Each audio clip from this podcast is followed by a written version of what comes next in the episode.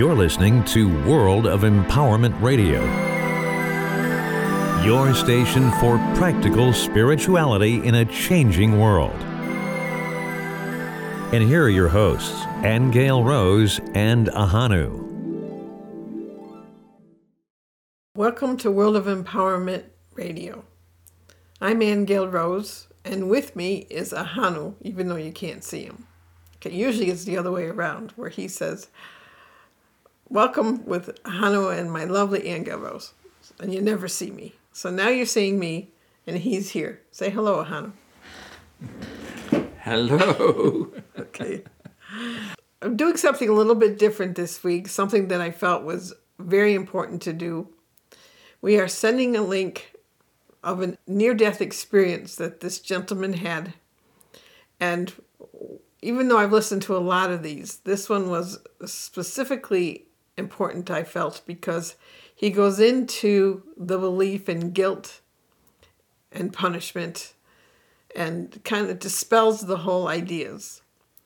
I mean, he had a very tragic accident in which he lost half his family and he was filled with regret and guilt.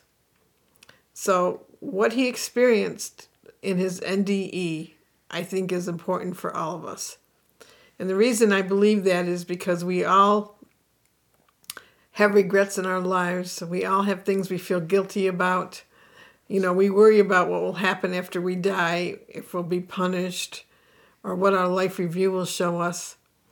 And this particular NDE dispels all our worries and fears.